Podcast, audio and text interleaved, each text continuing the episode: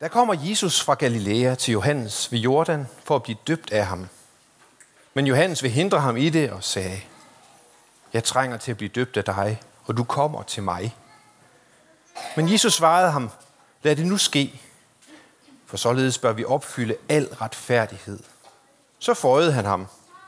Men da Jesus var døbt, steg han straks op af vandet, og se, himlene åbnede sig over ham, og han så Guds ånd dale ned ligesom en due og kom over sig. Og der lød en røst fra himlene. Dette, når det er min elskede søn, i ham har jeg fundet velbehag. Ganske. Eller som der står i en anden oversættelse, du er mit elskede barn, jeg glæder mig over at se dig.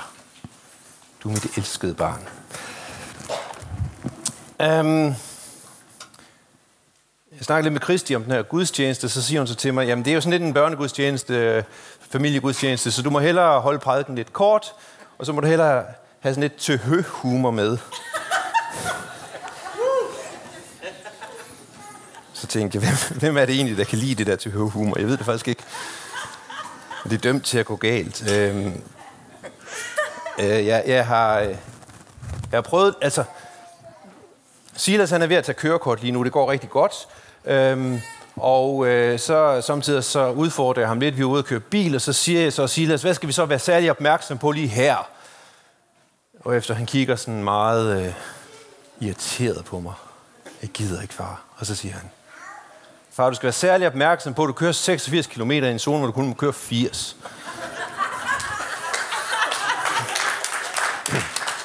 Jeg var lidt til der måske.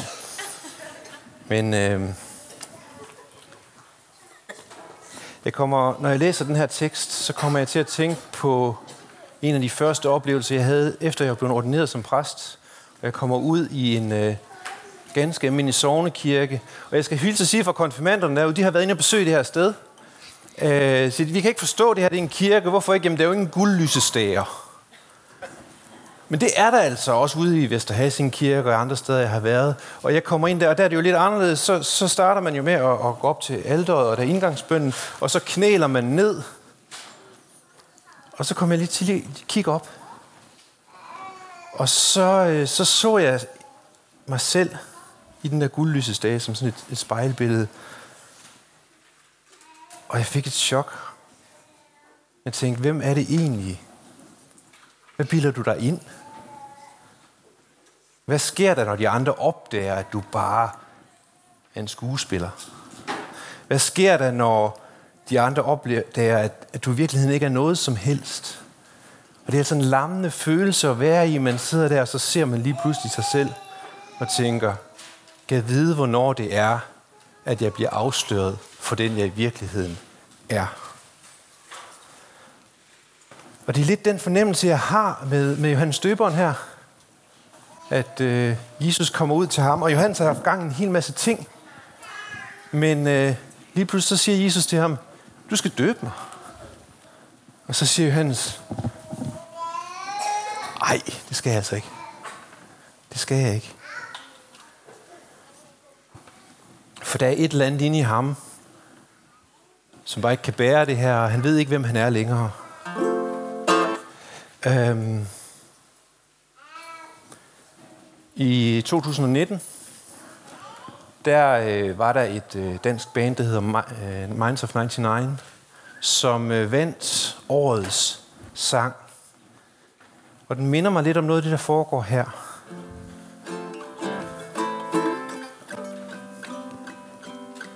Omkvædet lyder sådan her.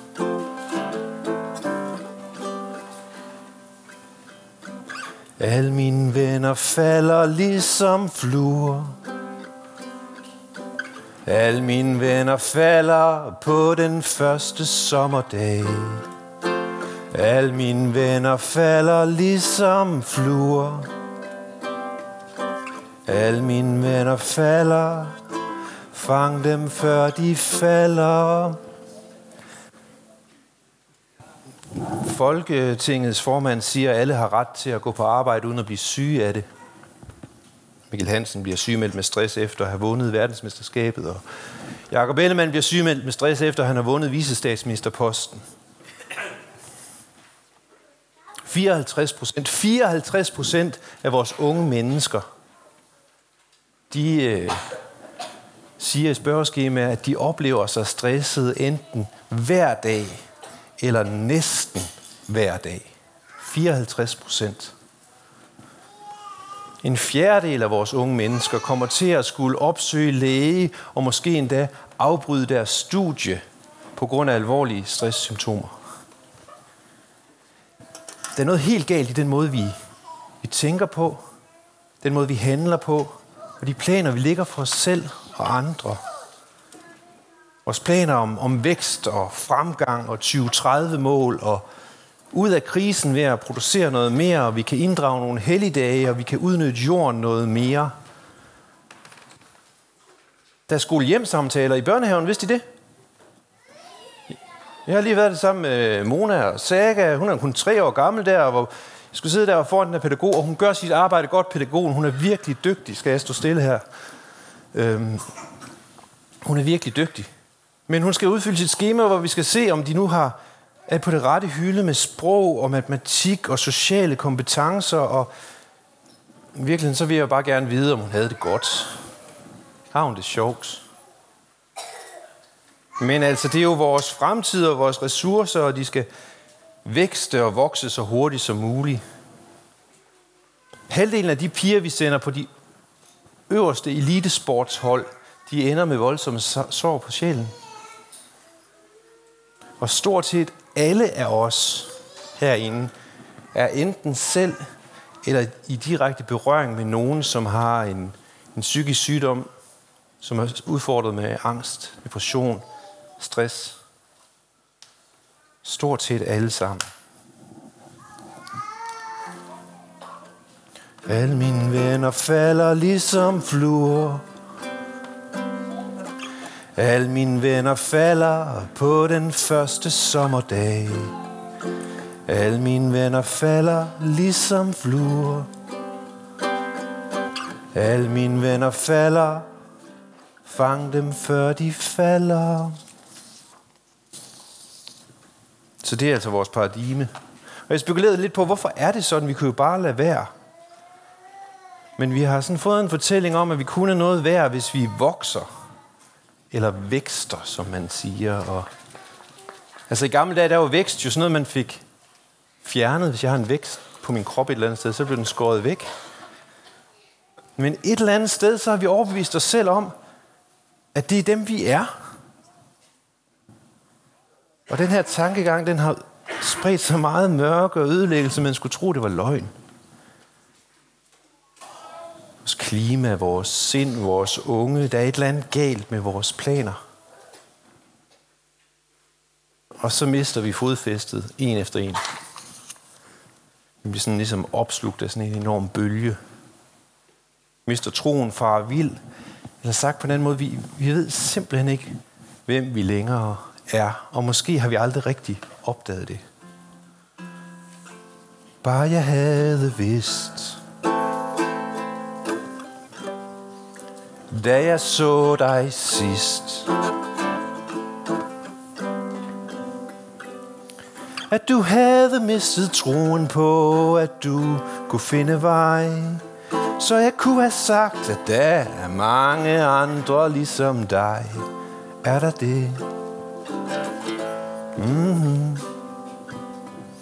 Ja, er der det?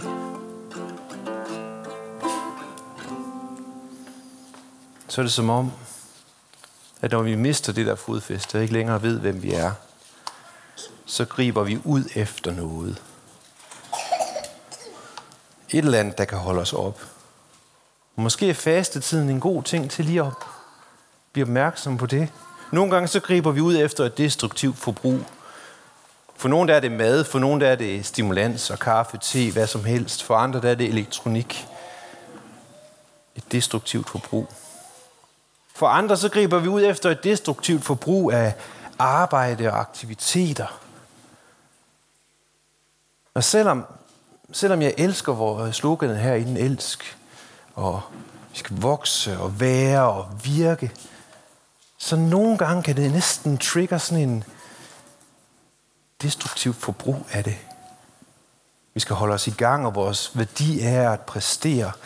Jeg husker, sad på et tidspunkt på et lærerværelse og snakkede med en, en vikar, og så fortalte jeg om, hvor jeg godt kunne lide at sætte ting i gang, og den ene og den anden ting, og fortalte om det. Så på et tidspunkt, så siger hun til mig, jeg ved ikke, måske var det nærmest profetisk.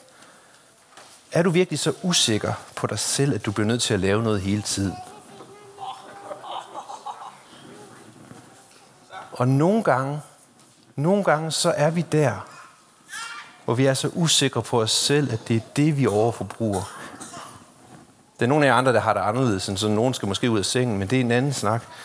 Men for nogle af os, så er det sådan, at vi har brug for at retfærdiggøre vores eksistens gennem det, vi laver.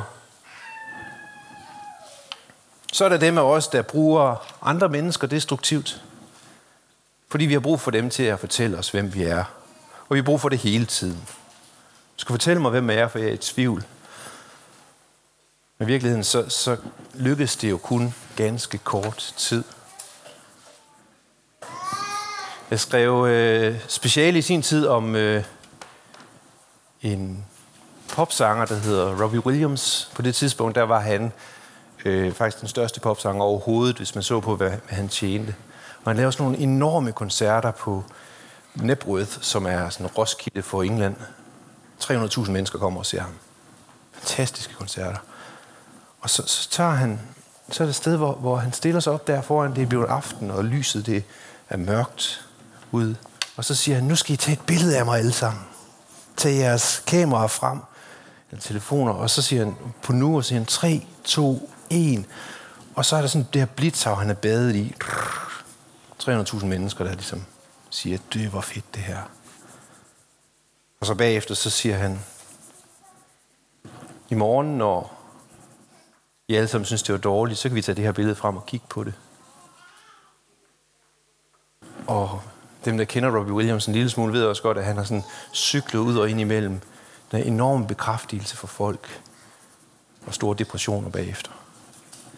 For det er sådan, at, at vi kan ikke øh, få andre til at fortælle os, hvem vi er på en måde, der holder fast. Det er også bare misbrug. Er du narkoman? Sig det nu for fan.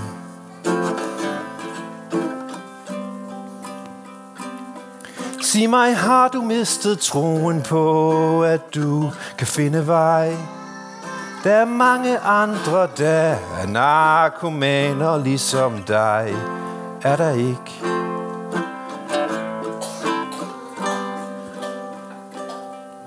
For alle mine venner falder ligesom fluer.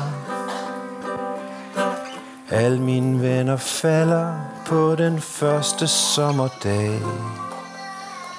Så når andre ikke kan fortælle dig, hvem du er, og du heller ikke selv kan gøre det, så, så kan det fylde os med frygt for, at vi ikke ved, hvem vi er.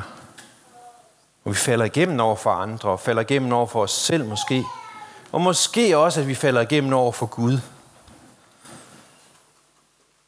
Så er det de der blikke, ikke også, som kan fylde en med utryghed og med skam. Og andres holdninger om, hvem du egentlig er. De kan stå som stempler eller tatoveringer på dig.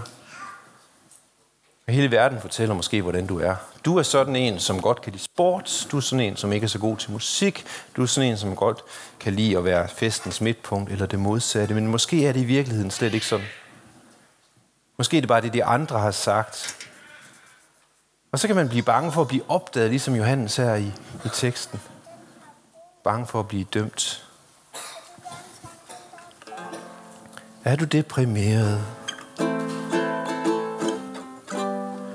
Er du blevet tatoveret?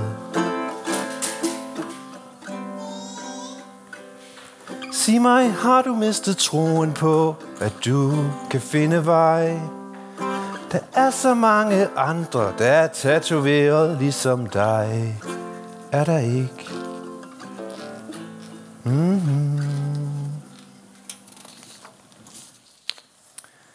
Så man siger, hvad gør vi så? Hvad gør vi, når vi, når vi står der og bliver fanget? Andre kan ikke fortælle os, hvem vi er. Det kan vi heller ikke rigtig selv gøre. Det er lige her, vi møder Johannes Støberen og Jesus. Det er lige her, og Jesus beder ham om at blive døbt, og Johannes er fyldt af tvivl. Prøv lige at høre her, jeg kan ingenting. Det er da dig, der skal døbe mig. Og det har han sådan set ret i. Men Johannes har ellers gået rundt og prædiket evangeliet sådan på den måde, at når man læser evangelierne, og de skal starte med at fortælle, hvem Jesus er, så starter de med at sige, hey, kan I huske Johannes døberen? Men han har mistet modet og fornemmelsen. Og så træder Jesus ind og taler til ham, og så sker der noget. Der sker noget forunderligt. Det er som om Jesus går ind og tager Johannes' plads. Johannes er jo ret i, det var Jesus, der skulle døbe ham. Sådan at Johannes kan få Jesus' plads. Jesus drejer ud og bliver som Johannes, så Johannes skal blive som Jesus. Han træder ud i vandet, ud i dåben, og så kommer det fra Gud. Helt vildt. Gud fortæller Jesus, hvem han er. Fortæller Jesus, hvem han er. Du er mit elskede barn. Jeg glæder mig over at se dig. Det er faktisk det, han siger. Det lyder lidt anderledes. I dig har jeg velbehag og så videre, men det er faktisk det, det betyder. Du er mit elskede barn. Og de her ord, de kan forvandle os. De har brug for at blive sået i os igen og igen. Du er mit elskede barn. Jeg glæder mig over at se dig. Jesus tager vores plads, så vi kan tage hans. Så det, som er sandt om ham, det bliver sandt om os. Det, som er sandt om ham, det bliver sandt om os. Og så står vi der. Og nogle gange så er det nogle andre ord, som Jesus han, han siger for os. Nogle gange så er det, min Gud, min Gud, hvorfor har du forladt mig? Jeg står og råber. For Jesus er blevet for os, så vi kan blive som ham. I lys og i mørke, så er Jesus blevet som os. For vi kan blive som ham, for vi kan få det ord, at du er elsket, fuldt ud elsket, værdifuld. Måske kan det give os hvile. Måske kan det samtidig fortælle os, at vi kan være trygge i, at vi ikke har behov for at bevise vores værd. Du har ikke behov for at bevise, at du er værd at blive elsket. Faktisk så har du ikke engang behov for at bevise, at du har lov til at være her. Det er ikke en konkurrence, hverken om Guds, eller din fars, eller din arbejdsgiver, eller din lærers accept. Eller en konkurrence om Guds, eller din mors, eller din venners kærlighed. Du har lov til at være her. Og nogle gange, når mørket sænker sig, at du har kræfter til at møde dagen. Nogle gange, når tankerne mylder så meget om natten, at man ikke kan sove, så er de her ord også til dig. Du skal ikke bære dig selv, for du er elsket. Du er elsket. Se, vi er på vej ind i fasten. Fasten er det her sted, hvor vi kan give slip på de ting, som vi har misbrugt til at fortælle, hvem vi er. Give slip på de ting, som er destruktive i vores liv. Og det er en god ting at gøre, men jeg tror faktisk ikke, det er fastens primære fokus. Jeg tror, det er fastens primære fokus, at vi må træde frem for Gud og lade ham fortælle os, hvem vi er. Fordi det har vi brug for at høre igen og igen fra ham. Du er mit elskede barn. Jeg glæder mig over at se dig. Så lige om lidt, der har vi nadver. Her får vi jo noget konkret. Fysisk påmindelse om Guds kærlighed. Vi tror faktisk på, at Gud gemmer sig i det der sure saft og det tørre brød. At han fortæller os noget der. Så måske har du brug for at sige til Gud, når du går til nadver, jeg har brug for at få at vide, hvem jeg egentlig er. Jeg har brug for at finde hvile i dig, Gud. Jeg har brug for at give slip på det, der bryder mig ned. Jeg har brug for at vende mig væk fra løgne om, hvem jeg er. Men mest af alt, så har jeg brug for at øh, høre, at du elsker mig. Men lige meget hvor du kommer fra, og lige meget hvad du har med ind i dag, så alle velkommen til nadver. Det er her Gud lover os, at han vil møde os. Det er her Gud fortæller os, at vi er hans elskede børn. Så lad os bede. For himlen, det kan være svært at gribe. Vi kan ikke sige os selv, at du elsker os, og vi har brug for, at du fortæller os det gang på gang. Så beder jeg dig om, at du må fylde hver os Du peger på, at du allerede er her. Giv os det, vi har brug for, og lad os høre de ord. Du er mit elskede barn. Jeg glæder mig over at se dig. Amen.